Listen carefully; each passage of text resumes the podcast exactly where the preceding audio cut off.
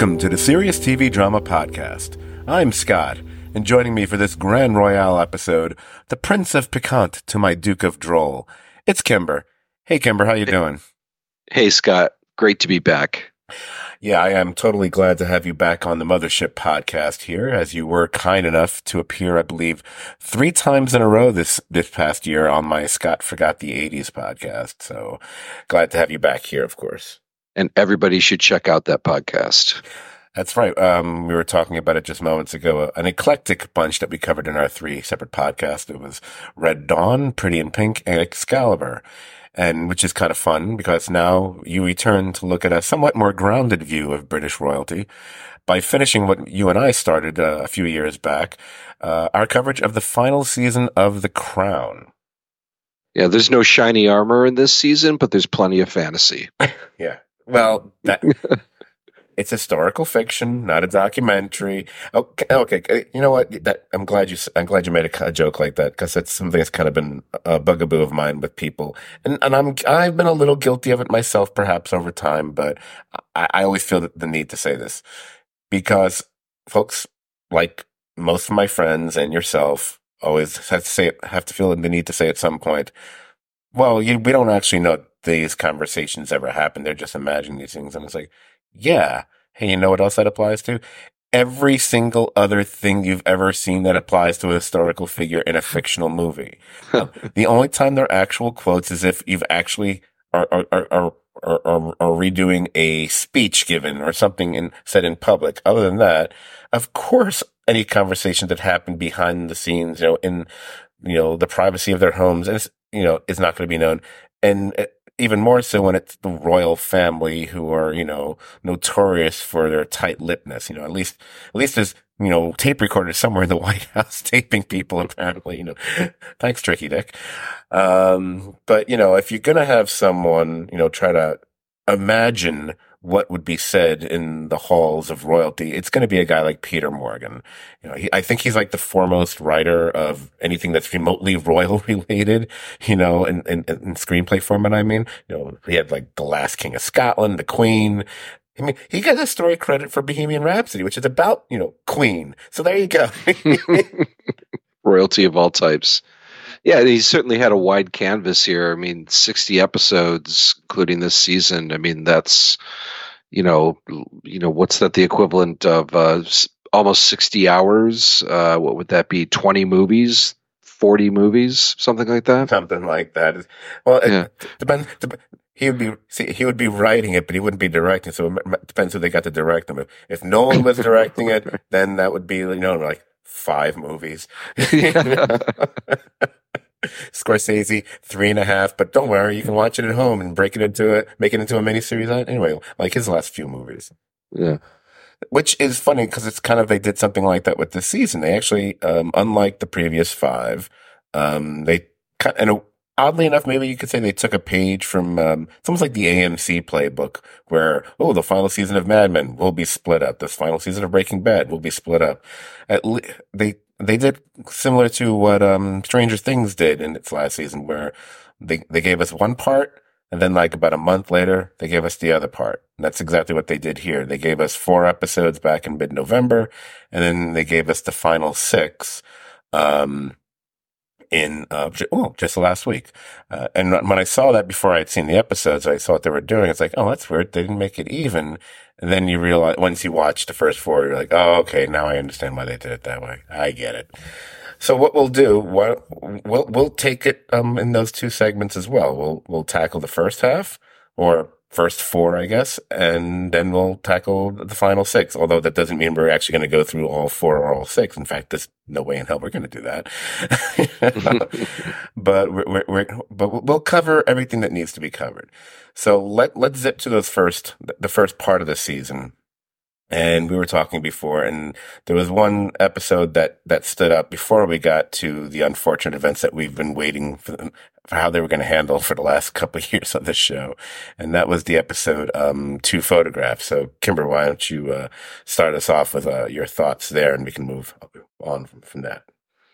Yeah. So this, like you said, the first four episodes, the you know first act of the last season, which is the Diana and Dodi Fayed um, story arc. Um, I really liked. Uh, if I had to pick something out of this, these first four episodes, um, the two photographs, uh, episode two, which focused on uh, the importance of image making within the you know with the press and the royal family themselves and they sort of centered it around these two characters one who was very real this photographer mario brenna who was a real paparazzi photographer um, who took the first famously like the first photo of the kiss between diana and dodi fayed sold it for i've seen estimates from anywhere from like a quarter million dollars to or a quarter million pounds to five million pounds depending on where you read it. Um, and then on the flip side you've got this completely made up character, this Duncan Muir in his tweed jacket and button down Scottish tradition, um, who's like sort of the friend of the royal family and sort of, uh, you know, very dedicated to capturing their image in a very traditional way. Um, and given, you know, I was saying before, our background, we worked for a photography company, licensing company for years, and they had a paparazzi um, side of that business. Um, and I liked the way they portrayed the sort of feeding frenzy of the paparazzi. Um, in this, uh, there's this quote from the character. The paparazzi says, "You know, like we're hunters, we're killers." Um, zipping around streets on motorbikes and renting boats and paying people off for tips and even something I discovered when we were working for that company that often celebrities worked in tandem with photo agencies to give them tips. So something looked like a photograph that was just sort of happened upon, but actually the photographers were being like tipped off to those events and where those celebrities might be. So sort of a particularly with Diana, it's a you know you know the the relationship of them working together. And then of course where we all know it's heading that it ultimately is her undoing and death. And i, I just like that that story with the photographers. Yeah what was interesting for me about that episode um obviously the contrast of, of the different um photographers the, the the contrast of styles but it's also it's the old and the new Mm-hmm. And that pertains to everything we've seen with the royal family because the monarchy, whatever is, as, as they get into even in, in later in the season, you know, they still represent, you know, the old and the public's view and which has become increasingly more negative over, over time. It's because, you know, it's about modernization. And, you know, so there's a big difference between like a photographer who, you know, ha- takes out the, you know, has the, the old big camera. It's like Felix Unger, portraits a specialty, you know, you know see the birdie, click, whatever. And the guy who roams around paying off people, getting on boats, you know, hiding, whatever, uh, the paparazzi. I mean, it's, it's two very different styles, but it's, it, and I, I just love how that's just a par, a, a definite, clear parallel to what's been, uh, baked into the storyline of the crown, especially for the last couple seasons, as we've been seeing that, as opposed to like back in like the, the earlier seasons, you know, when royalty and the monarchy played a much bigger part in in Brit in British politics and whatever, and much less so as the seasons progress, as as the years progress. Um, yeah, I think in the whole in the whole series too, I think the best episodes have been the ones that have done those sort of contrasting stories, like mm-hmm. what the the whether it's the old and the new or the public and the private, like but in big ways. And I and I think this one did a, a really good job at that. And there's going to be one that we talk about in the second half of this season um, that does a similar sort of thing. I think, right, uh, right. the same sort of themes, right. I mean, when you move beyond that, I mean, basically you have in these four episodes overall, it's as you said, it's you know, it's it's it's seeing Diana and Dodi together. We're seeing Charlie and Charles, Charlie, Charles Charlie. being Charles. That's King Charlie to you, sir. But basically, my, my my my way of looking at you know the first two and a half to three episodes, it's it's Diane and Dodi getting together, Charles being pissy and sad, Muhammad is awful. Oh God, there's, there's so much paparazzi. Crash. Okay. Yeah. So that's really, that's how I would, that's how I pretty much sum up the Mhm. first three. See, all taken care of. Yeah. Which takes us to the fourth episode, which is Aftermath. And, you know, in some ways, the title kind of says it all. This was actually how I anticipated they were going to start the season. I thought there was going to be more of a time jump and we were, and they were going to avoid, you know, uh, any reenactment of, um, Princess Diana's death. Um, and I'll give them points for the creativity of hinting at it at the very start of the season with the, the, the man walking the dog in Paris. And we don't, we can't really see what's going on, but we know what's going on, you know, with the, the cars whizzing by and, and the motorbikes and then the off screen crash. And then we eventually build back to that moment, um, late in the, in the third episode. So I had mentioned this to you before we started recording because, you know, okay, clearly we have to talk about Aftermath and how they try to get a little creative on the show, doing things that they don't normally do. At least I don't recall them doing, uh, previous to this. And this is, um, and even though th- th- this is a, um, it's a device. I, cause I'm not going to say trope. It's not a trope. It's a device that I've seen, Mhm. we've all seen used on, especially in TV series over the years where someone ends up speaking to, you know, the person who, who has already passed away. They appear to them, you know, as whether it's as their conscience, as a ghost, as just something they're imagining. They're just talking to them and they're, they're they, it almost wills them to life. So they're there talking to them, whatever. And that's what they do in this episode by having Diana pop up a couple times to talk to different characters. And I mostly like the device. Um, I didn't love it. It depending, it depended on the scene and how much I believed it. Um, I might have found the actress who playing Diana more appealing in those scenes a little bit, but that might be just because of how they, they wrote the scenes of what, of what she had to say. I think you're, I think you're shaking your head. So I'm kind of curious to hear your opinion. It'd be kind of fun if you're the first negative person. Um, although the way I did my, the way I just did that little wrap up might have, I might have sounded a little bit negative myself. I didn't mean to do that. Go ahead. So I, I was re- like you were just saying that this is a device you've seen used before. Where do you think this has been used successfully? Because I was racking my brain after the fourth episode with the ghost of Diana talk and the ghost of Dodi Fayed talking to his father. W- off the top of the dome, like w- w- where do you think that's been used effectively? Can Where- you think of a show or something? Where someone's talking to someone who's already passed away and they're, um, they did it a couple times on the show Scrubs.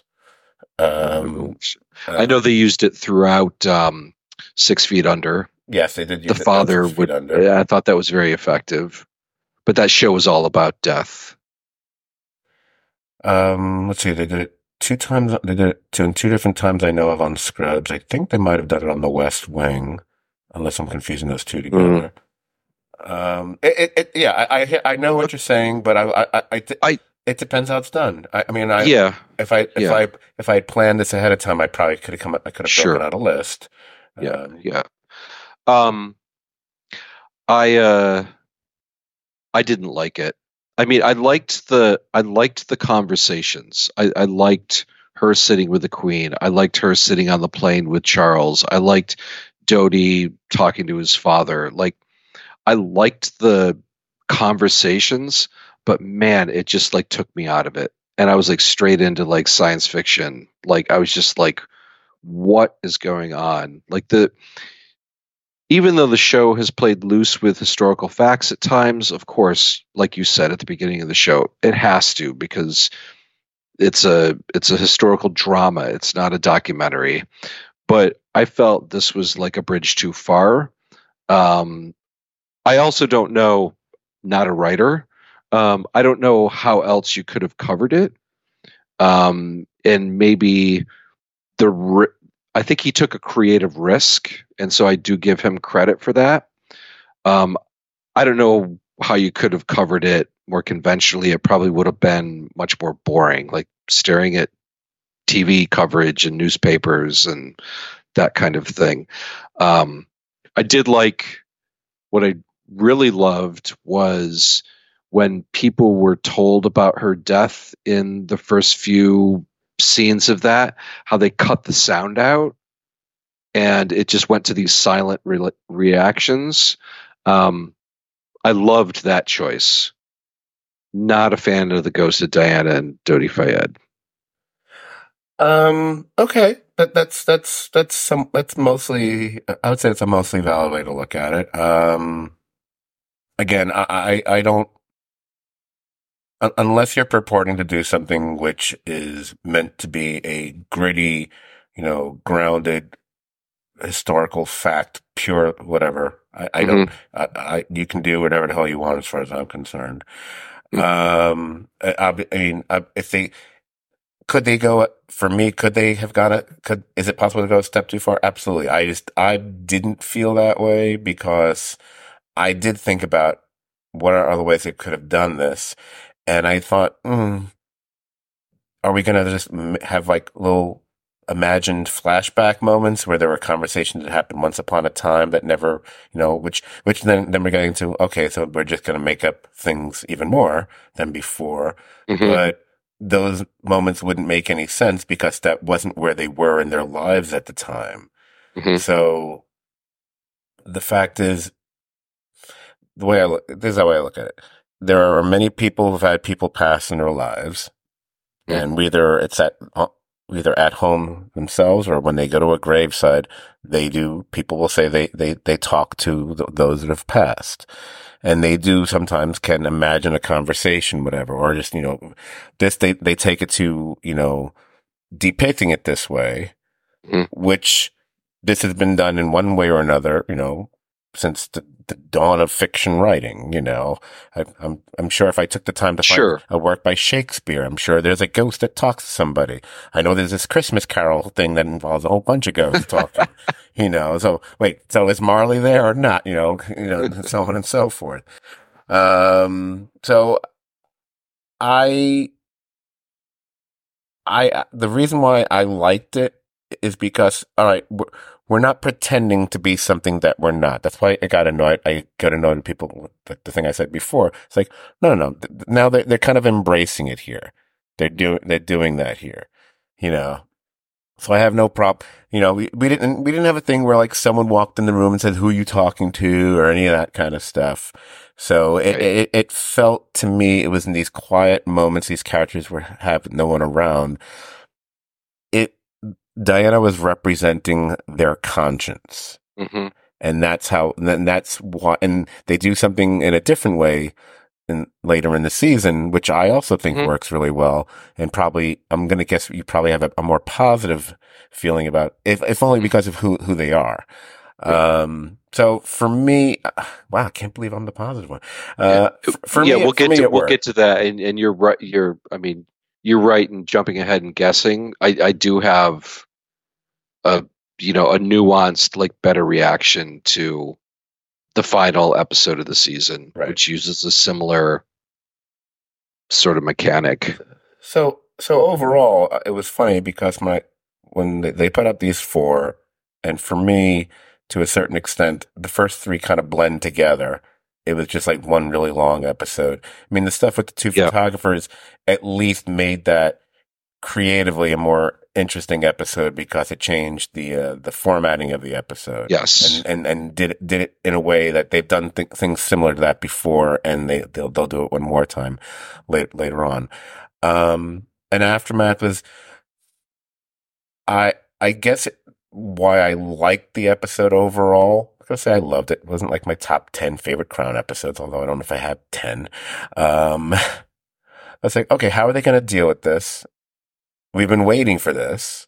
This is the thing, you know, let's face it. We've been waiting how they're going to deal with Princess Diana's death and how we're going to get there and how we're going to see those reactions. What's the Queen's reaction actually going to be? How they're going to depict Charles mm-hmm. in the mm-hmm. opening moments and later on and, and how are the kids going to be? And I like, I agree. I also like the, those moments of silence, which I thought it was uh, the writer, uh, I think, I'm assuming Peter Morgan wrote the episode. I, I don't have it in front of me, but he probably did. He either wrote it or co- at the very least co-wrote it. Mm-hmm. Um, in a way, it was kind of showing a little bit of respect by not having a pure entire reenactment of that and how Mhm. they would have reacted. It's like, we're going to take a step back here.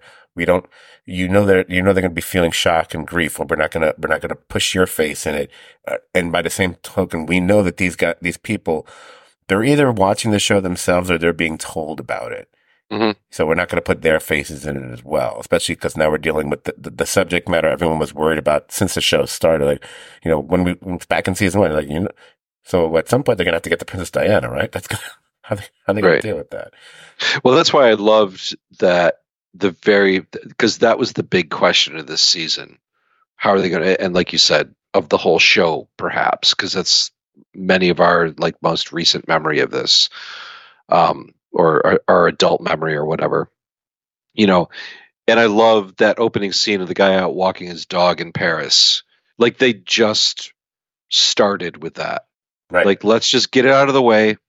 We're just going to start with the car crash, and then we're just going to like back the story into it and get there again by the end of these four episodes. I thought that was super smart writing and almost like sort of took some of the some of the pressure off the storytelling of the first four episodes Right. because it's just like let's deal with like the elephant in the room and the, or the gun on the table or whatever the you know the symbolism might be and uh, i just i thought that was really smart Right.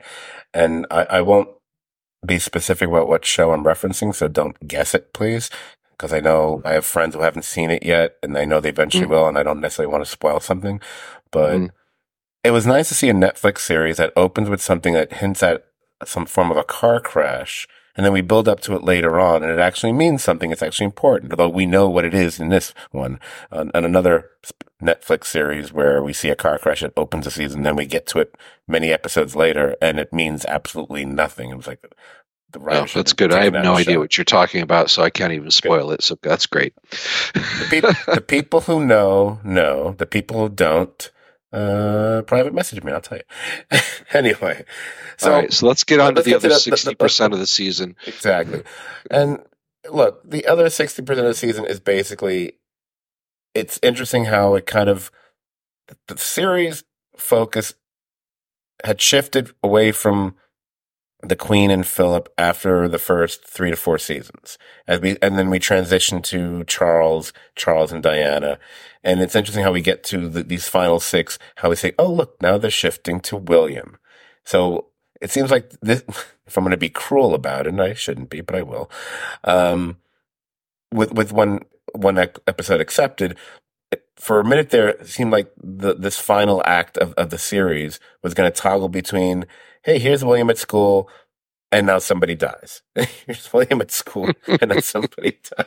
an old person dies Yes. Well, look, there, there was a certain point where I was concerned, not concerned. I was like going, wait a minute. I was looking at how many episodes were left. I was like, okay, are we is, are we just going to have a succession of let let's continue just watch the the older elderly members of the royal family die episode after episode after episode.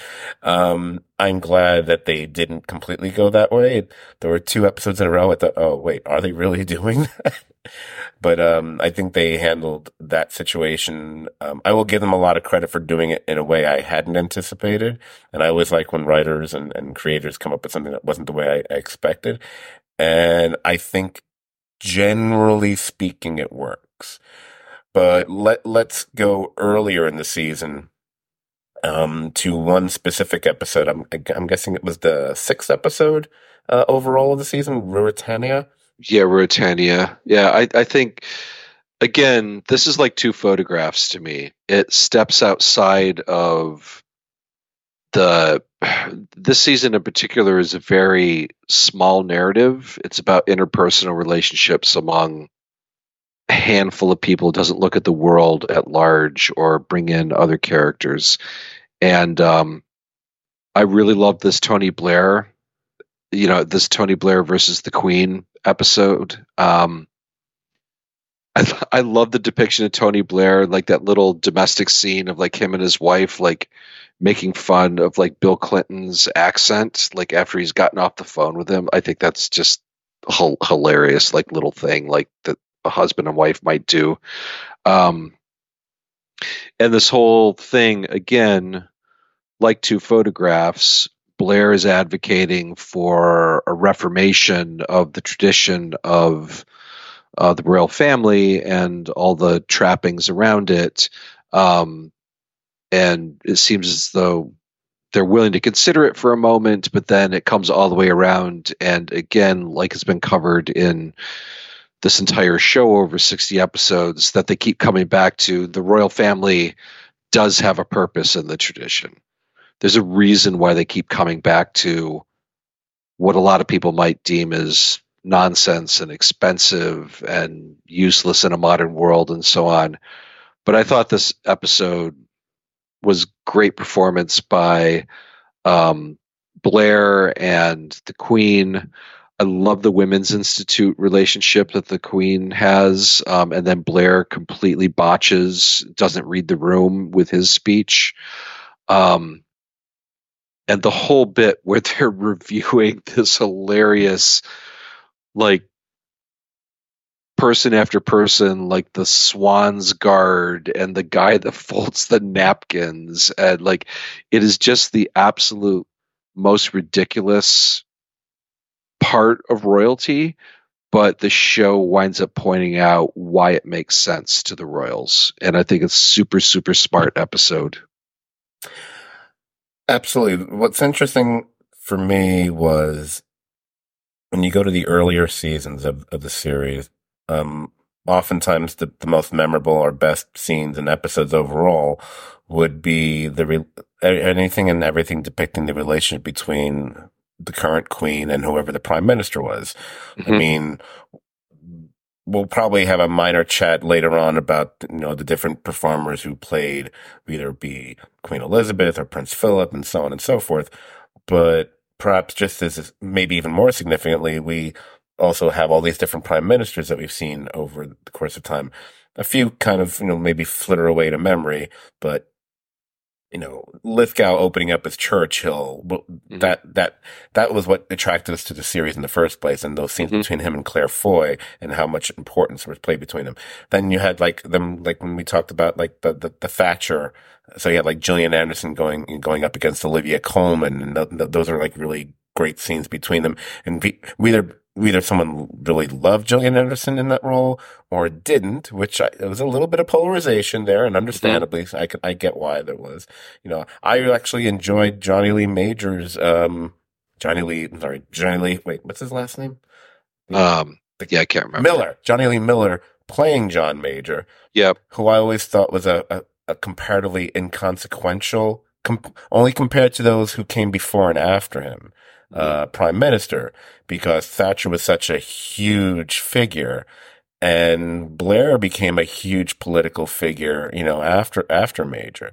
Um, it was funny because when I knew they were going to get to Tony Blair, I was like, oh, are they going to have Tony Tony Blair here, and they're not going to have Michael Sheen play him because all every other time, always every other time, Michael Sheen plays Tony Blair. In fact, I'm pretty sure I'm pretty sure he's played Tony Blair on at least one, if not two, different times for a, P- a Peter Morgan production, if I'm not mistaken. and if I'm wrong, who cares? Make it still made a busy. good joke.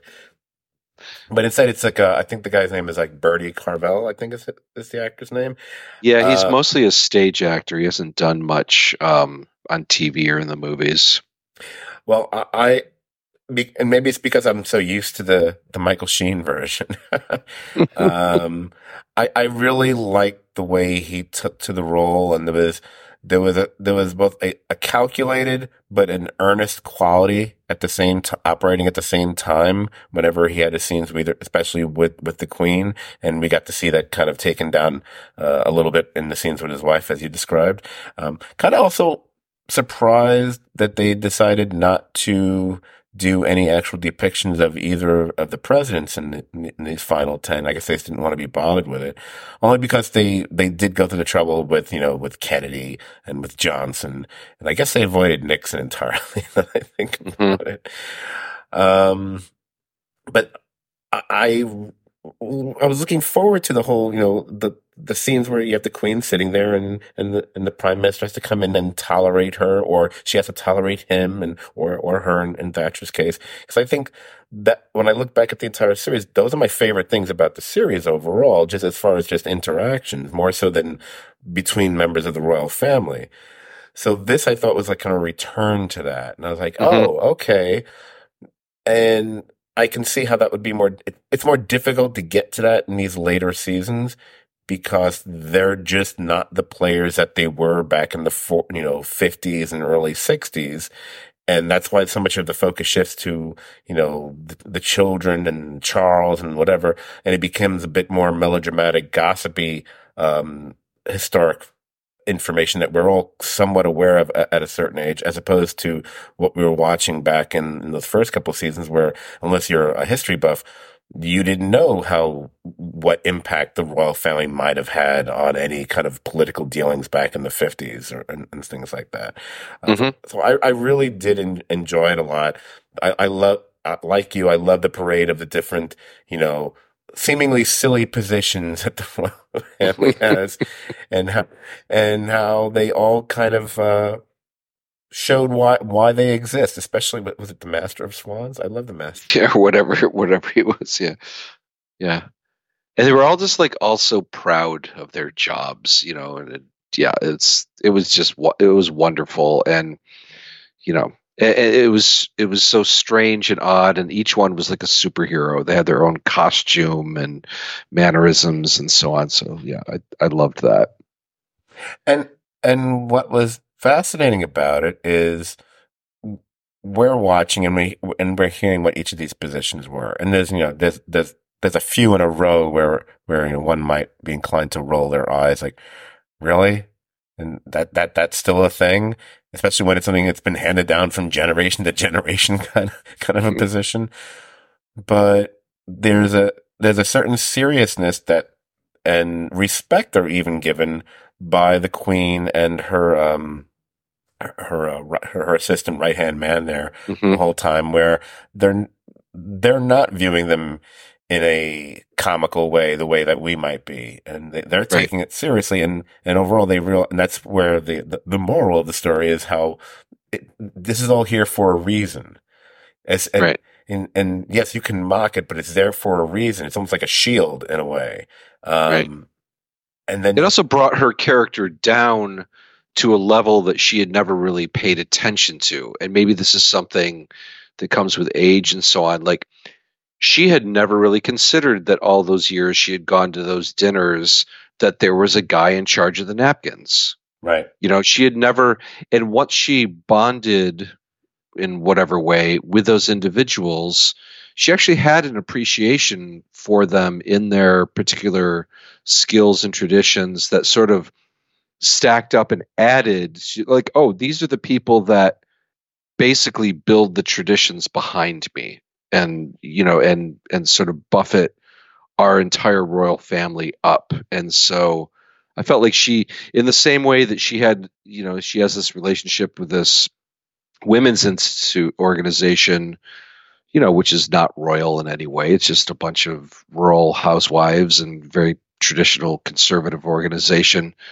um, same way she had this relationship with those people um, she discovered this invisible relationship she had with all these other people working around her her entire life. Right, right. It, it's and it's at, at, long last, it's the understanding that it's not simply the royal family; it's these mm. different components that are a part of the overall support system, and people who there are any number of people who do still hold them in high regard, and whether it be the women's organization who you know obviously are at you know fervent supporters of the queen and the royal family or all these different positions who uh, I forgot about the nap the the, the, the, the napkin dude. That was great. Lord of the napkins. Anyway yeah but they they all have their part to play and they're part of it and it's it, it is why it works even if even if at this point, it's more about pomp and circumstance and not, and, and less about, you know, political power, but they represent something. And that's what she, I think that's what, it, it's, it's like the thing that happened, um, in a previous season where it was about, um, the uh, the ship. Mm-hmm. Yeah, whole, the yacht. Yeah, the whole thing about but they wanted to decommission. decommission it, right? Yeah, and what that actually represented, and so on. Yeah, you know, yeah. that's me. so we go from an episode like that. Now, I think it seems like every season, or it seems like every season, there is at least one episode that suddenly really focuses on Princess Margaret. You know, we can remember the, we either was back in the days of Vanessa Kirby or Helena Bonham Carter, and we've been watching Lesley Manville, and that role has been somewhat diminished as we've mm-hmm. moved through through the years because it just by because other players are taking center stage now, like Charles, Diana, etc. But we finally get that episode with with Princess Margaret, and oh lord, it's the the episode Ritz. It it it's just a sad episode that just keeps getting sadder as far as the modern day story. And mm-hmm. it tells us, and then it does that, that, that, nice little parallel of something that happened back on VE Day, um, with the Royal Sisters. And hey, if, if you're gonna, if you're gonna point to something that pro- most likely probably didn't happen, I'm gonna go with that unless, unless you know something I don't and did some research that I'm not so, so this did happen. Really? It it didn't happen as depicted. By many different accounts, uh, the Elizabeth and her sister did go outside the palace somewhat in disguise on VE Day. And it's hard for us to understand how what a big deal VE Day was in Europe and England and around the world at that moment. Mm-hmm but they had a larger guard with them. They had a governess with them. They were in disguise. Um, they may or may not have gone to the Ritz. The thing that probably bugged me the most about this is that they pushed it. By some accounts, they went outside the palace and they participated in like a conga line with some like commoners and so on. Whether or not they got to the Ritz, I've read varying accounts about. But the thing that really bothered me was mm-hmm. I felt that Morgan went too far in the writing. That she had to look down this set of stairs, and there were a bunch of, you know, as they said, there's Harlem music down there. There's black soldiers. Like they had to try to make this like they use that as like a dumb stand-in for like how edgy could we make this experience? And i i, I was really it's probably one of the most troubling things of the entire series for me that they used these african american soldiers as a stand-in for elizabeth's rebellion you know and certainly we see that in some other historical things covered in previous episodes when she dances with oh god i can't remember he's an african king or prime minister in one of their colonies when she goes to visit and it caused a big scandal that really happened. There was a photograph of that like at a reception or something like that. But i felt like this as a totally made up thing was just like narratively a really uncomfortable like just a bit too far. Hmm. Um. I, I, okay, let's see. I'm not going to say I I'm not going to say I disagree with you per se because it it, it certainly stood out that way, and I was especially when that scene starts, and I and I I sensed where they were going to go. I was like, okay, let's see what they're doing here, because um, I'm already at this point. I'm already like, okay, I'm pretty sure this didn't happen, but let's see because it's it's it's got the whole it's been a secret that's been kept for the last 45 50 years between sisters and and Margaret keeps seeming like she's about to fucking let it go and you know you know like yeah. birthday party or whatever um so there I I agree about the cringe factor and like going, oh, if the way you get it, I mean, it, it's a tough line to draw because on one hand, I get wanting to show it's the Americans. And, you know, at that time, oh, it's, oh, and it's not, you know, the, the the the the, the more bunch of guys from Brooklyn. Yeah. But you know, because it was just you know you, you want it to be jazz, you want it to be something just like unstructured, and you know you have mm-hmm. you know you have you know people dre- dressed as you know certain way on, stage, and you know just kind of going crazy with it, whatever. Um, but but but the thing using the black soldiers that way initially kind of made me kind of go, uh, but I, I was very torn on it because there was part of me that said, okay, if there's a few guys and they're not all black, I might, this might not have that quite that kind of feeling. But then I went, yeah, but how likely was that at that time? I don't, I might not, I mean, we could get away with it because maybe if, you know, if it's like three guys and just, if just one of them wasn't, maybe I don't have, it doesn't have quite that kind of, ooh, enticement, ooh, and it's like, ooh, look what we're doing. And it's like, you're making me really go. So her big thing was that they sh- showing out what a black dude. Is that what you're going to say? Which isn't what, which isn't what happened. But, um, it, I wonder how necessary it was at all. Yeah. And that's, and then, and that's the thing. Like, is the, is, is, is the juice worth the squeeze, as they say, you Mhm. know? Um, I, I didn't, I'm not going to say, I I can't claim that I found it offensive, but it, it, it, it, it, it could have been. It came, cl- you know, but I also, I'm also wary of saying it that way because then I don't want to come off not how I mean to, uh, critique Yeah. it. Um, it just, part of me also didn't really buy it. Yeah. I don't I waver between being offended by it and just feeling it was like super lazy. Right. Yeah, yeah, yeah, yeah. You know, that, that's what I, I, th- I, I usually, I, I think it was just lazy. Like, what can I plug in here to make this scene seem super rebellious and super scandalous that it would be a secret between sisters for 50 years?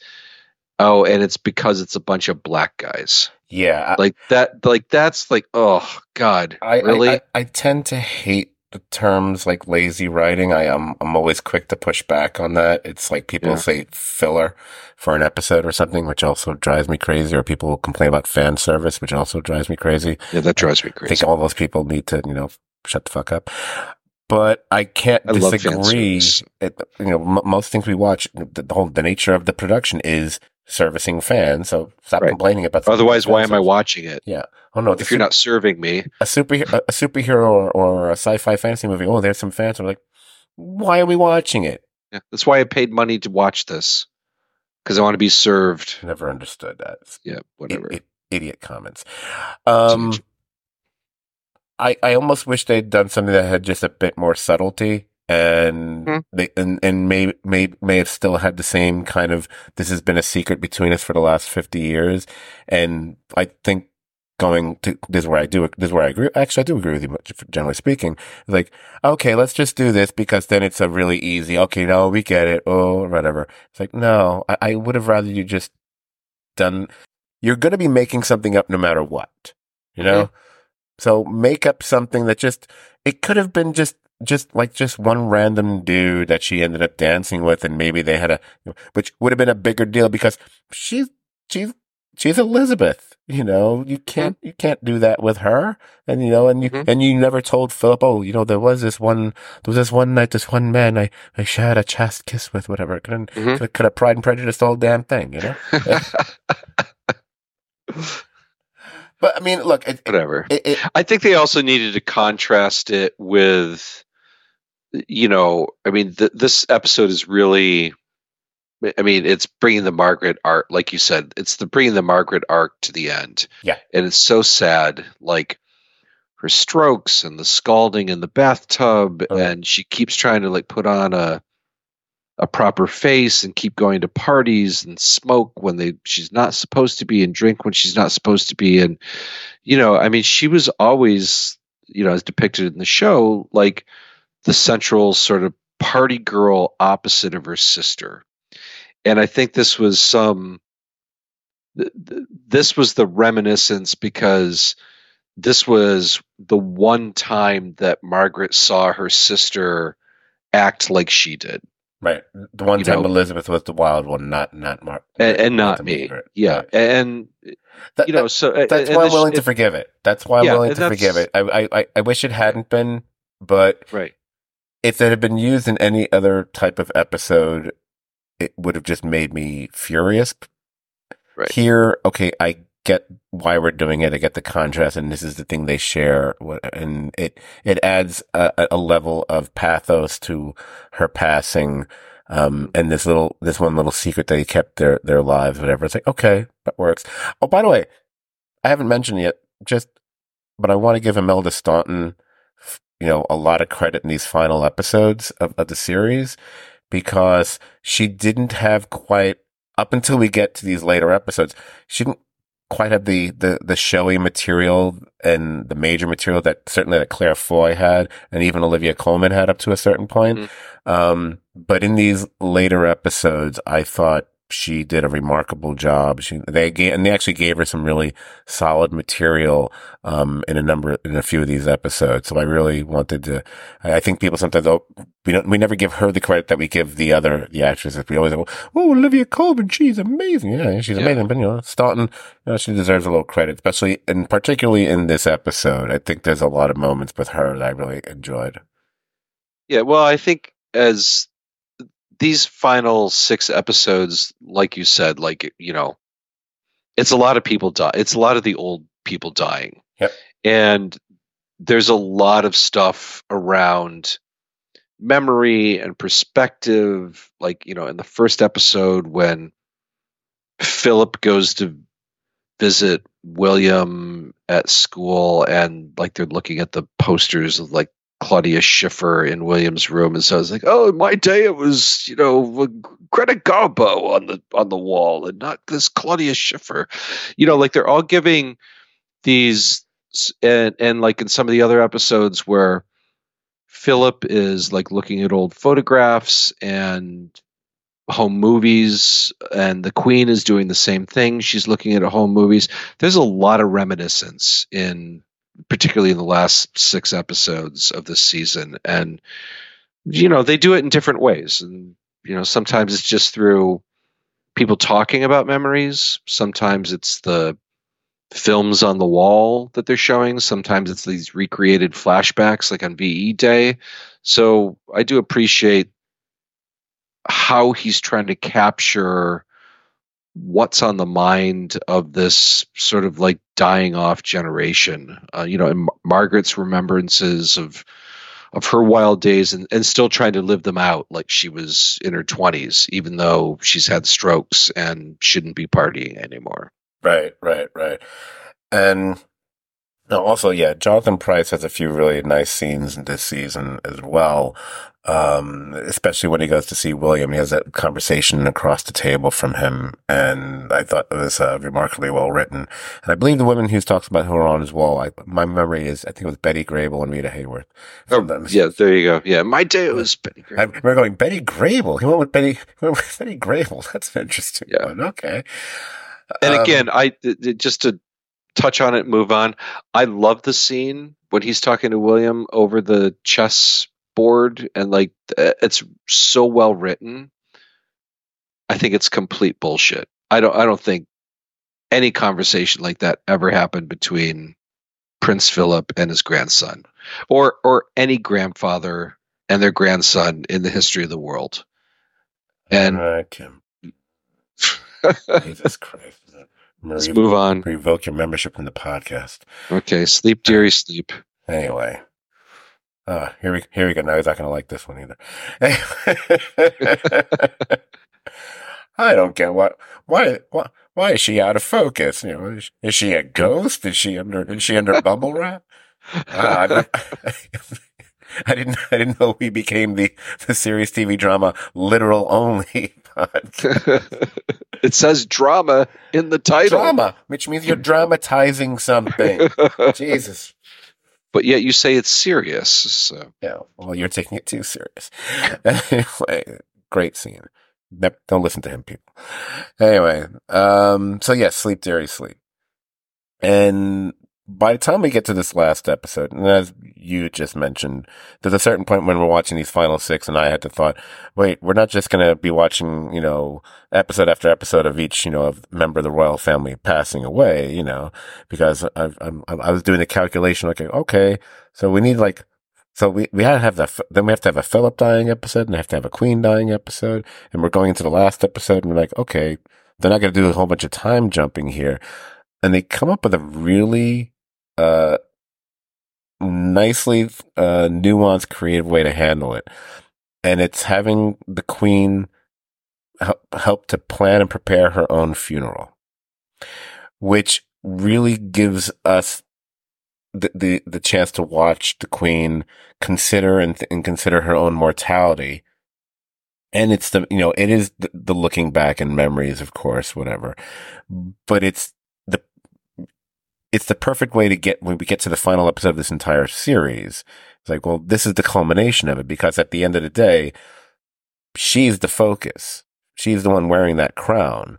And, and the fact that this had not really been something that had been done before, that the queen, the queen, you know, or whoever was, you know, in, you know, the person on the throne would be planning their own, well, how their death was going to be handled um, kind of makes it a, a, a, unique situation. Now, I don't know if that actually happened. I, am willing, I'm willing to say it probably something like this did. That would, that would make a lot of sense to me that they would have done some level of prep, especially, you know, cause she dies like maybe 10 years later than this, cause she died in her nineties, right? She just died, uh, year before last? She died in 21. Or the 22. Was it 21? I think it was 21 or 22. Is that long ago?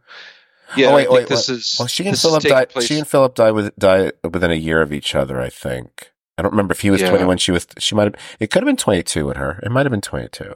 I don't. It, it, you know what? I don't get hung up. I don't. I don't, I don't care. Later. I don't care. It's on the show, so yeah. I don't care.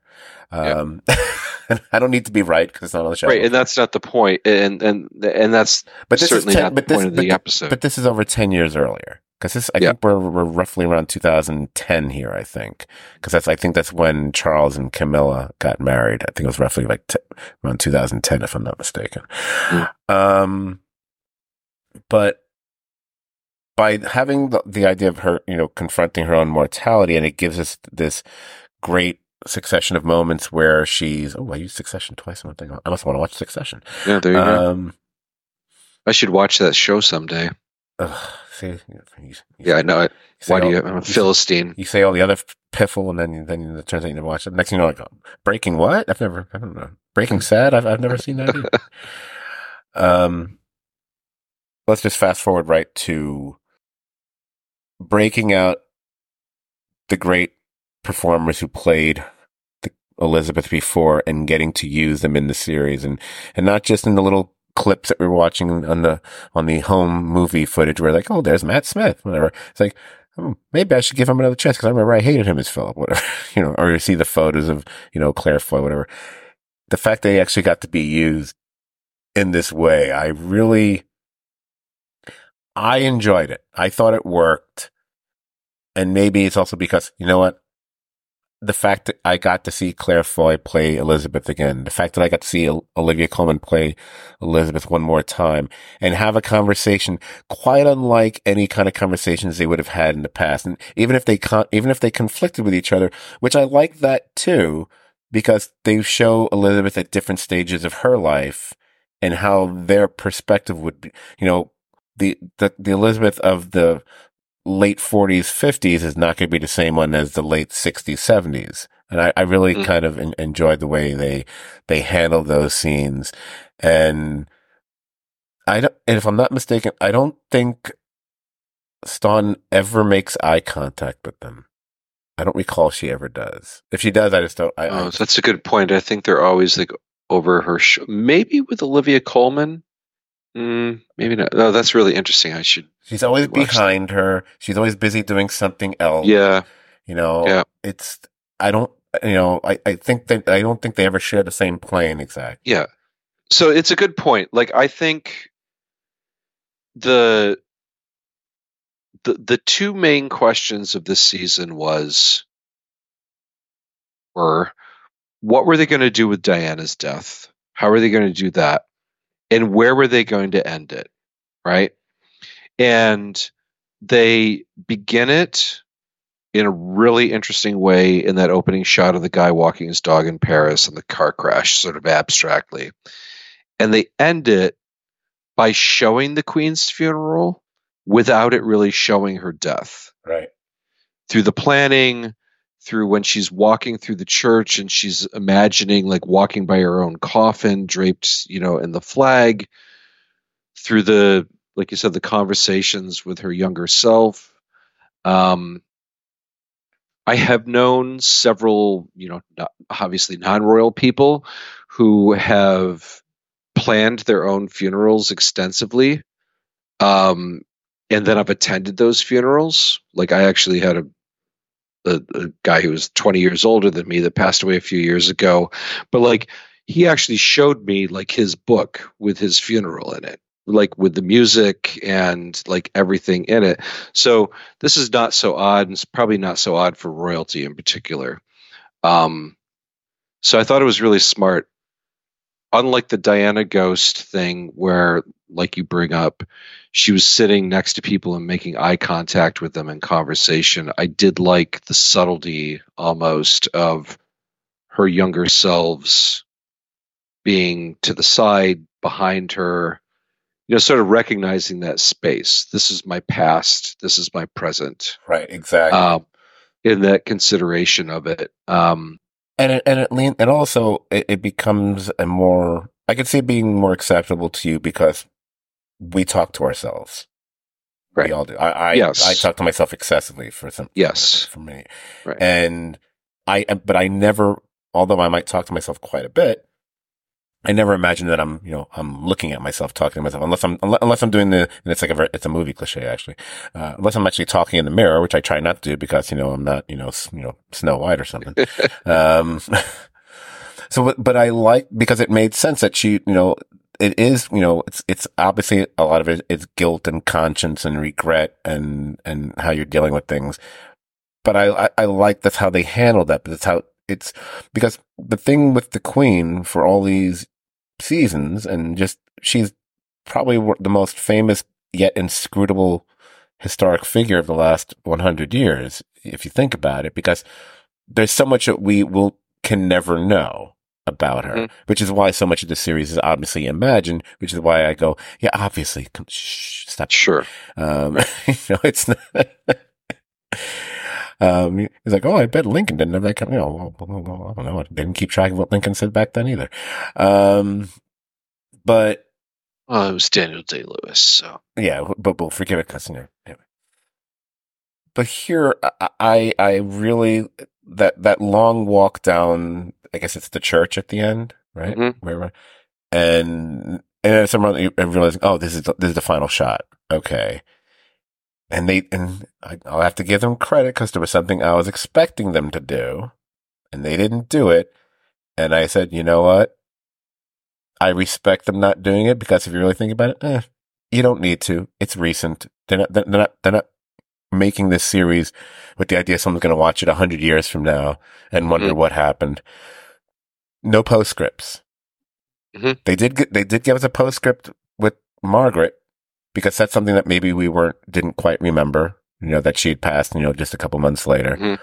but we don't get a postscript telling us that you know a rundown of when Philip died or when she actually died or that Charles took when, when Charles became king and when Kate and Wills had a baby. Right. And, they I think yeah. they just decided, you know what?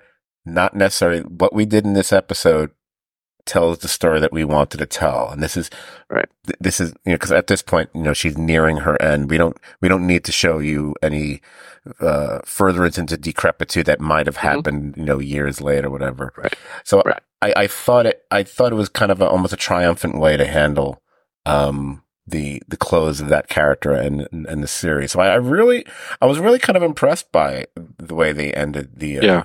the, the series overall because that was the big question mark. Where are they going to stop?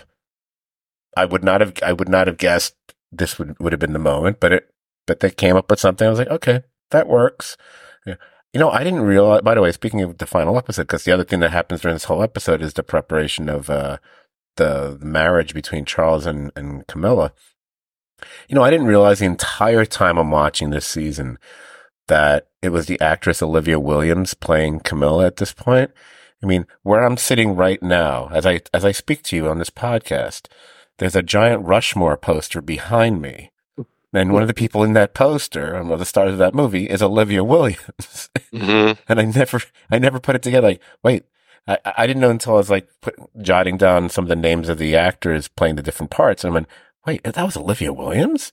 Yeah. Holy crap. I had no His idea. teacher, right? Yes, exactly. She was a teacher and she's also, um, the wife in The Sixth Sense. So two maybe. Oh, I didn't remember that, but Well, now you yeah, do. I, I yeah, it's the it's the the final episode is the longest episode Yep. of any of them. And I always I always think like, you know, you know when you see those edits and it's like oh, this episode's 49 minutes and this one's 53 minutes like each week like God, like why why can't somebody cut an episode the same same length every every week or whatever? You know, but this almost seems intentional. Like in that final shot, like I didn't think about what they might do extra with it, but I watched that final shot of her, this tiny little woman walking through this enormous space as like mortal walking through this huge tradition um you know into the future and you know eventually her own death. And i thought it was i thought it was really smart. I, like for a season that i had a lot of problems with in that you know i start thinking about the whole series where i loved the series the most is when it was big when claire foy was buzzing around the world to the different you know colonies and learning about being somebody on a world stage and the importance of herself um, or when margaret was going to the white house or when there were big events and disasters and world events and so on. Like when the show was big those were my favorite parts. My knock on this season is that it got so small it got to be just about Dodi and Diana and Charles, and then just about Will and Kate. And it's interesting that in our conversation, you and I didn't talk at all about Will and Kate mm-hmm. because obviously I could care less about that story arc. And I know it's important because, you know, of the eventual secession of, you know, the royal family and so on. But like that just, the, the, you know, and I liked the three characters that they cast in that arc um, are relative like unknowns and they're not experienced in any way. Like it's kind of interesting casting, but like I really don't care about that story at all. I liked the show when it was big. Um, Well, and I felt at the end, it showed the bigness of Elizabeth exiting through the church in the smallness of her against the tradition. Right, right. Well, as I, I think I referenced it earlier in the podcast. I mean that that's probably uh, what I, I think I used the phrase uh, something that's baked into the series, right? Unfortunately, one of the things that's baked into the series is the the gradual and then quick um, diminishing of the importance of you know the British Royal Empire in you know over the last seventy five years, and as it only could be. So you go from a story which is the macro, um, and how the a major world figure and and played such a major part in British politics, in their dealings with the prime minister and society throughout the years of when, when Claire Foy is, is Elizabeth, and even to a certain extent when, certainly when Olivia Colman is certainly during the sixties, if, Mhm. if, if not as much once we get into the seventies and later. Um, and then we go from macro to micro where all of a sudden the, and I thought that was one of the problems with the series. If I was going to be a, a little negative about it, and I will be a little negative about it, I've, um, cause I noticed that like seasons three and four made my best of lists those, the years that they were on. You know, I think, I think one season, I think season three was like number eight on my list of 2019. and season four was number eight on my list for 2020. Season five wasn't mentioned. It didn't make my and and, Yeah. and I'll tell you right now, this one's probably n- unlikely to make my list either. Especially, I haven't made it yet, but in my mind, it's like, well, I can already think of ten shows that are better than that. Um, and it's yeah, I would agree. Since season four, that's when it's. I mean, season four is when it started focusing on the the shift the Diana Charles, and then their right, which we knew. But the the thing is, we knew that was going to be the case. Mhm. I mean, th- th- there was nothing surprising about that, and and I was concerned. I remember thinking I had a level of concern for the series because okay, we're as I said before, we're going to eventually start moving away from you know things that were more important as far as world history or even British history and how it affected politics and society and and whatever, and we're going to get more into the more sordid side because it's going to be more the the fodder of tabloids with you know Charles and Diana, and it's going to be that. And and even at least that was there was still interest to be held there because it's still kind of a painful story, especially when you know about you know the, the, the torturous uh, feelings and and situations that Diana went through, whatever. But I was still aware like okay but eventually the queen and philip they're going to be receding more into the background of the series because th- there's not really going to be that much for them to be doing they just Mhm. simply didn't do as much as they got into their older years i mean if if they had for whatever reason either suddenly had passed away or decided to you know step away from the throne and someone like charles had, had taken over you know decades earlier then maybe the royal family has a different uh, place in society. But due to those scandals, due to that situation with Diana, due to the divorce and everything else, there was no way that was ever going to happen. So the queen clutched her hands on that throne for, well, pretty much longer than any other monarch. And other than, um, was it Victoria? They said was the only other one that stayed that long. I think they say it in one of the episodes. It would be Victoria if it was anybody. Yeah. By the way, there was something to be said, um, that episode where everybody thinks she's about to step down. And, Again, and she doesn't was kind of I, I found that very entertaining. yeah, it, entertaining, but again, probably absolute nonsense from what I've read. That Okay. it, it's it's the way in which she's ordained from God and so on that she, she would have never considered that. It's it's just not the way. I mean, what her father did was for a very specific reason, which sort of starts the show in some ways, because he abdicates in order to marry, you know, an American. Um, it, but yeah, I I think it's complete like hogwash that she was considering that she just like scratched it out. Well, I am great. Dram- I don't. Okay. I, again, I Great don't, I- drama. I, don't- I don't claim to be an. I don't claim, and nor do I plan to be an expert on royal history. So I don't know um, if one goes back over the last two or three hundred years, if every person who sat on the throne waited till they pretty much died and then someone much. took over for them. I don't know if that's how it happened. Maybe they, Either. maybe they all died younger, but you also. But then again, you didn't have people living into their seventies and hitting their right. eighties Well, that where there That would be a concern that there that someone in her condition, her situation, might not be physically capable of doing Right. the things. yeah. And that, so that's why I, I would give it uh, enough plausibility that it didn't phase me at all. But as we already said, you know, I keep saying it's you know it's a work of fiction. So Yeah.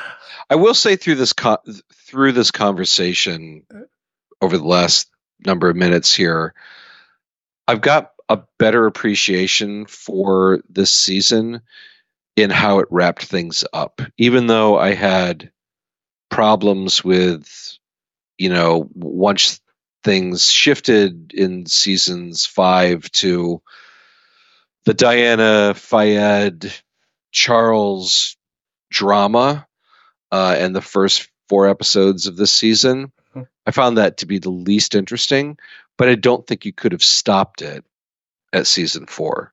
You had to get all the way here. no, exactly. It- You had to show. it's unfortunate, but you had you had you to had to it. get there. Yeah, and, And- and that's The only way here's the thing, Kimber. At least for I, the one one of the areas we do pretty much agree on is how much more we appreciate the earlier seasons and you know the bigness of the story and the moments and the episodes. And I mean, keep in mind you also got you know, that's when Elizabeth was a truly titanic figure. That's, that's the era when you have a Winston Churchill and then people mm. like that.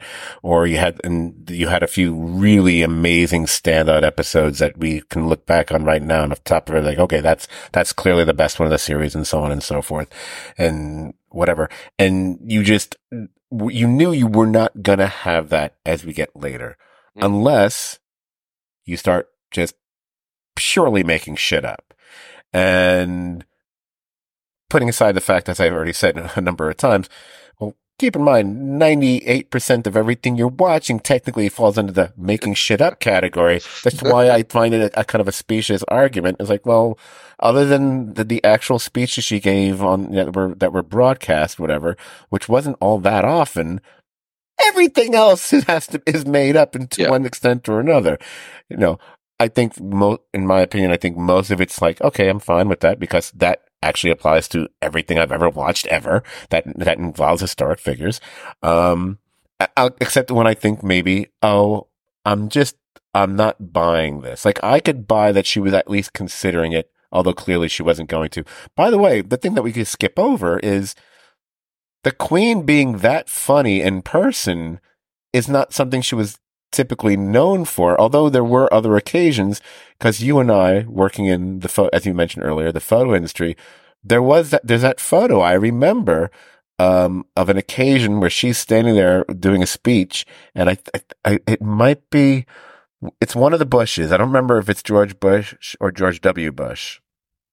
And they're cracking, so they're on like the dais and they're cracking. Oh, yeah, yeah. Next and yeah. it's clearly from a joke that she just dropped. So she she could drop the occasional joke, although we hadn't really seen that on the series. You know, right. I, don't, I don't count the talking to the women's initiative, whatever, because that's that was you know silliness, whatever.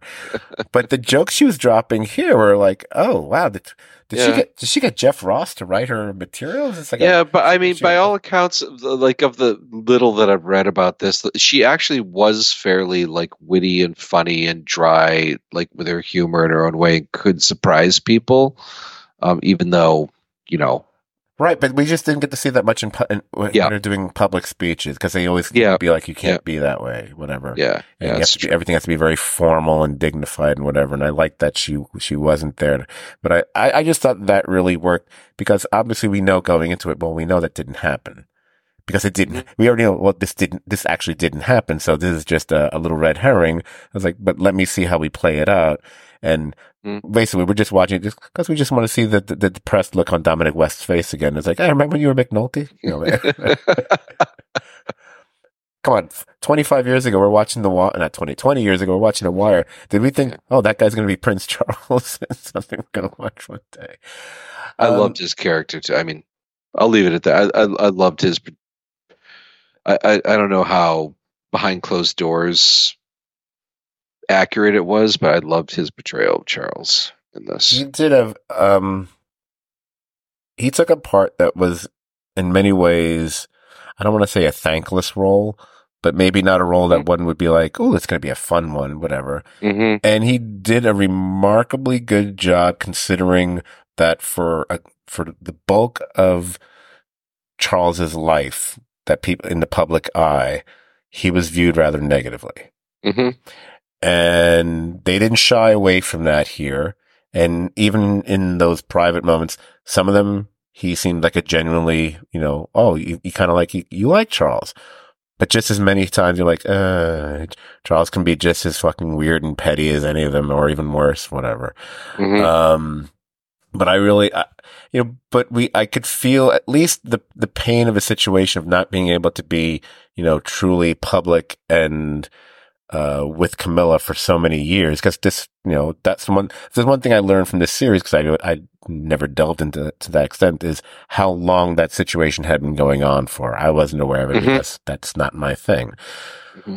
Now, it's also funny to point out that, you know, we talk about how they, how the focus shifted to Charles and Diana. Um, then they kind of maybe padded that up, stretched it out a bit longer than I think they should have. And then all of a sudden it's William and Kate, um, which, there was nothing wrong with the William and Kate stuff. It was just like, okay. Um, it just felt compared to those earlier, it felt really light. It's like, okay, that's nice. It's a little teenage drama or whatever. And mm-hmm. it's cute and can, can this episode be about like three other things as well? Can we can you be like, can you give me like a Downton Abbey or, or the Gilded Age? By the way, I just finished the first season of Gilded Age. That's a very good show. Um, and juggle, my niece is on that. Juggle, oh, wow. Very nice. Uh, juggling some other storylines here instead of feeling just dominated by this, which is just kind of feels like lightness beyond light. Um, but it's also funny to point out that, and, and maybe it's because the show is called The Crown. So they really were focusing on people who were really close in line to being the next in The Crown mm. is that the, the, the almost complete avoidance of ever dealing with Prince Andrew. Mm-hmm. Um, like if, if you were to go onto IMDb and look up, you know, the Prince Andrew character and the, the, the person who played him in his later years, and you'll see he's listed as being in 13 episodes. And I'd be like, I'm sorry. Was he? I can, I'm telling you, I looked, I clicked on whatever. You know, if, if you're not in the episode, you won't be listed for the episode. You, know, you didn't appear. You realize he's basically a background actor in like most of them. He, I don't know if, I don't know if he has more than 10 lines in the entire series. And if you ask me, mm-hmm. could you name it? No, I can't. Then there's Prince Edward, who was already, who was already somewhat inconsequential back then anyway, because he was lower on the pecking order. I was like, wait, Prince Edward's on the show? I don't remember. Again, I get that, you know, where the focus went, Charles, Diana, whatever. But at the same time, they're brothers, they're her sons, and we really never see them. And you know they had to be there quite often, at least at, at some point. Now, I get the Andrew thing because of obviously, I think everyone listening is probably somewhat aware of all the scandals that have gone on with Prince Andrew over the years. And, you know, and I think they just want to, like, uh, you know what? Although we want to make really fun and dramatic TV here, maybe Let's we don't want to one. maybe we don't want to touch this one because then we're getting into allegations and this and that and then you know either someone killed themselves in prison and blah blah blah but i did i was very curious because i just we mentioned the succession to the throne so i did try to figure it out and it was interesting seeing that like uh here let me find it here scandal da, da, da, da, da.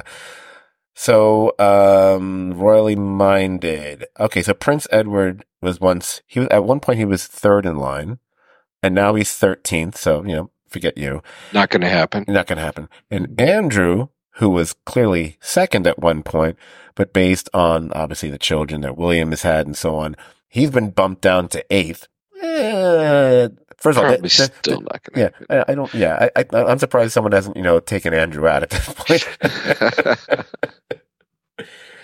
um, oh, and if anyone is wondering, Harry is actually fallen to fifth, but because the people that are in line ahead of him are basically children, um, Harry will just continue to collect proceeds from his book tour, and I don't think he'll be sitting on a throne unless some unless some really horrific tragedy should happen to the royal family. Yeah, I th- I think that Charles. I, I, was thinking about. I was talking to my uh, older son and his girlfriend um, last night about that. She's been watching this show. You know, I, you know, Charles is a has got two sons in this series who are about my son's ages. Wow.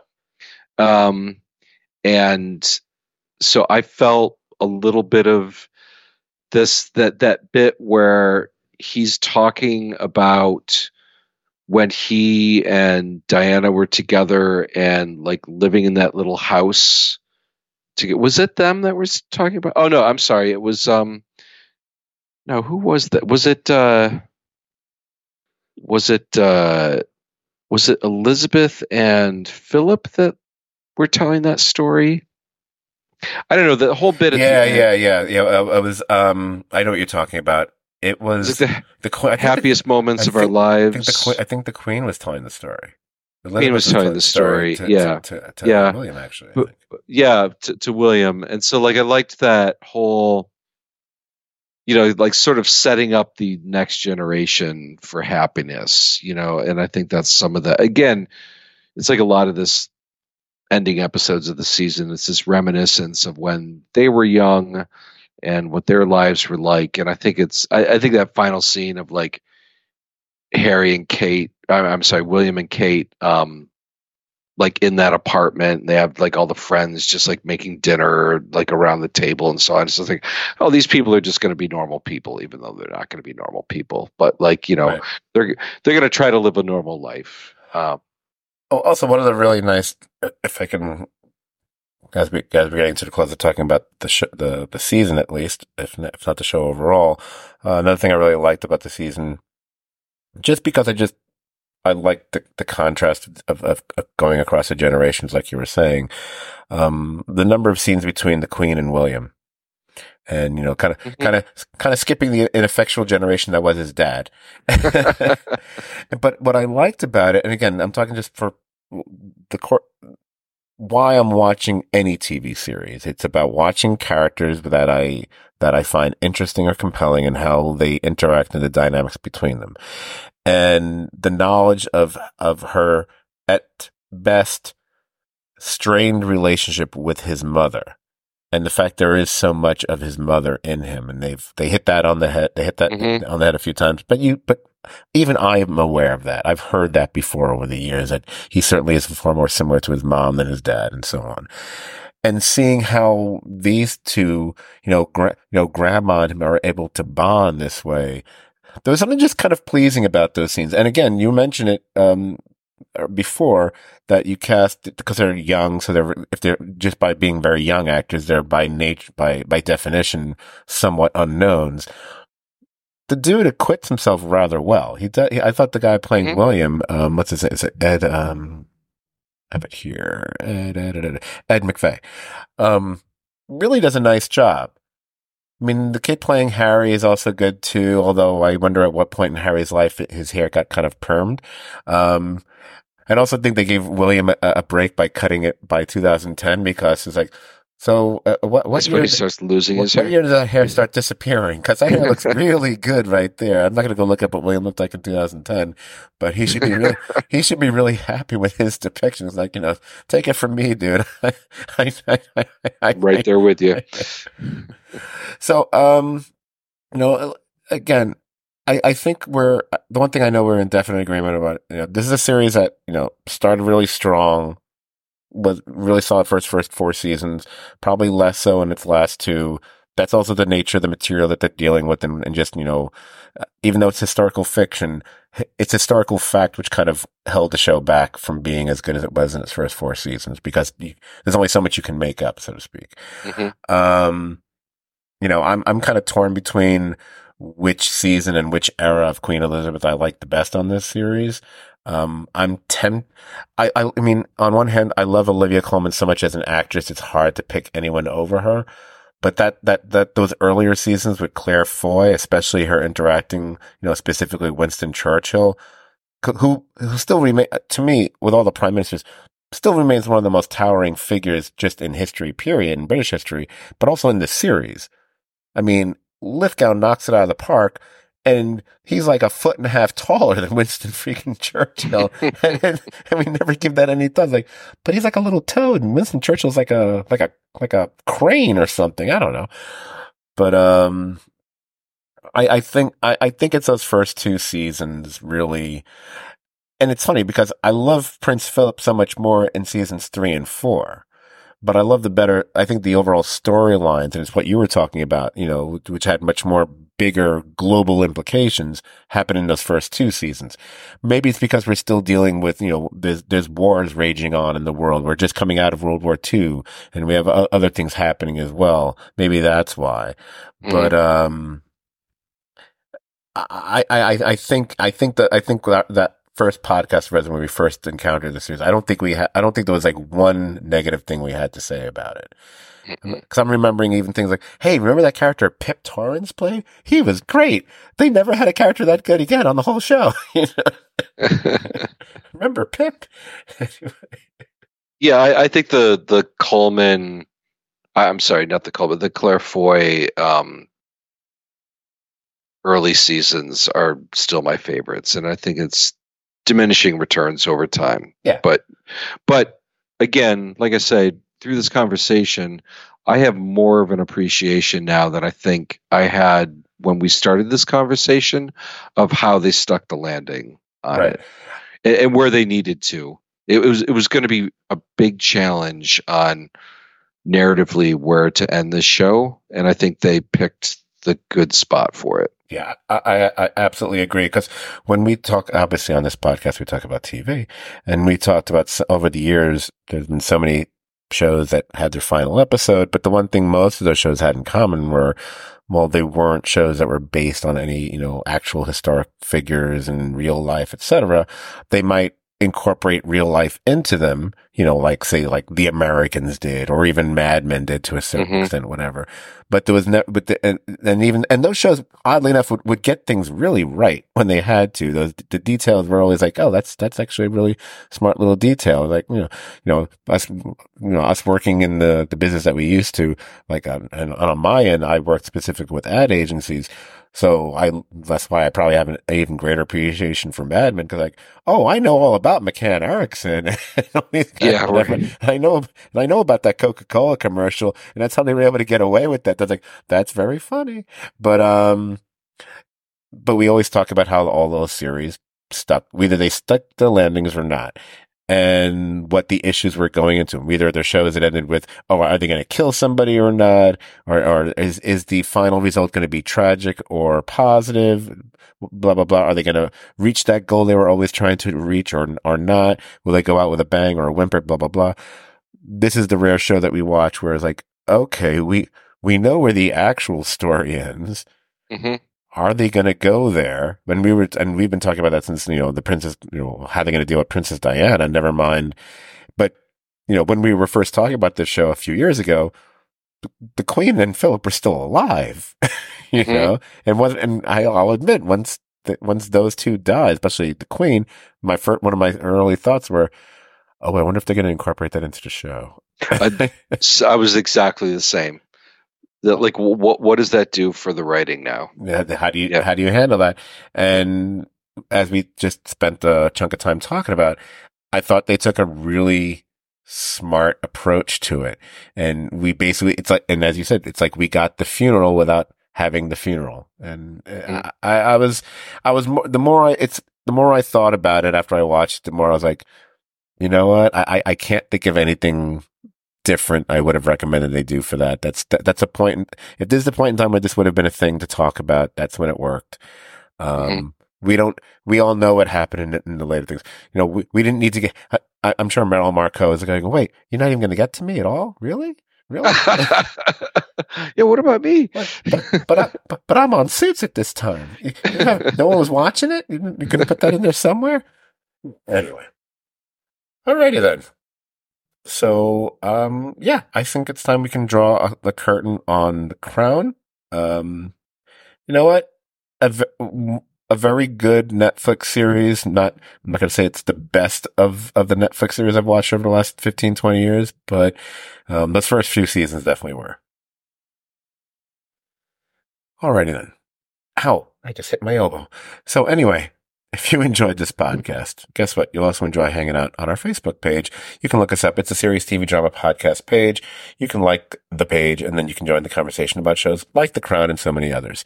We are available on most, if not all podcast platforms. You can just Google Serious TV Drama podcast. You'll find us everywhere.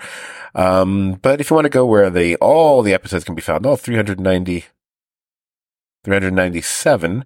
Just go to podbean.com. They're all there. Maybe the search engine isn't the greatest, but you know what? Me and Kimber also are used to working for companies that have bad search engines. nothing do there. And if perchance you ever happen to use Apple Podcasts, feel free to pop on there just to rate and review us. Um, better still, screw this podcast. Scot forgot the 80s. Go there and rate and review that, you know. And also, remember that the word is DeLorean, not Dolores, and maybe correct yourself when you're posting an actual review. Anyway. So oh my God. now, you can also find us on Instagram. Serious TV drama is one word. And you can find us on what I call X Twitter. We're still there, you know, because, you know, Elon Musk, yay. Um, you can find us there at, at STVD podcast, S STVD as in Serious TV drama. Now, this is I believe this will be, no, I believe, I know this is going to be the last podcast we will be recording before, you know, the Christmas holiday. So for our Gentile friend, um, want to, and, and, and Kimber too. Um, I want to wish y'all a Merry Christmas. And hopefully this was a nice little present you'll find under your podcasting tree. Uh, Kimber, thank you. And, and then obviously next week, we'll, me and Brian will be back with the next episode of Fargo as we, as we close out the year. And then, and when we move into 2024, um, we will be getting to the best of 2023 podcast, which I suspect it's almost going to be unavoidable. But uh, did I work it out that way? I didn't mean to, but uh, I'll take credit for it. Our 400th podcast should also mm. probably be the best of 2023. Nice. I don't think there's enough material to make them into two podcasts. So, so it's just, we'll just do it as just one big, uh, extravaganza. Kimbers, thank you so much for your patience. Um, we were supposed to record hours earlier, but uh, apparently I dozed off. it's a miracle I woke up at all. Um, well, I really appreciate the opportunity talking about this show over the last couple of years. So I've I've really enjoyed the conversation. Oh yeah, and you know what? I like. I'll have to find another show now. We will. I like that you brought it tonight. It's it's it's one of my favorite things, which doesn't happen often enough on this podcast, is when I don't necessarily agree with my co-host. um, it's just, but the funny thing is, it's the ultimate rarity where the other person is being more negative than me because that's he, he's like, wait, he he borrowed my playbook. That's I'm the one who's usually the negative that's me. I'm the negative guy.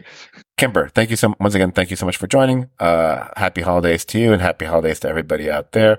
Um, if you want to say something to say goodbye to everybody before I hit the click button, feel free. Happy holidays, everybody. Thanks, Scot. Thank you. Good night, everybody.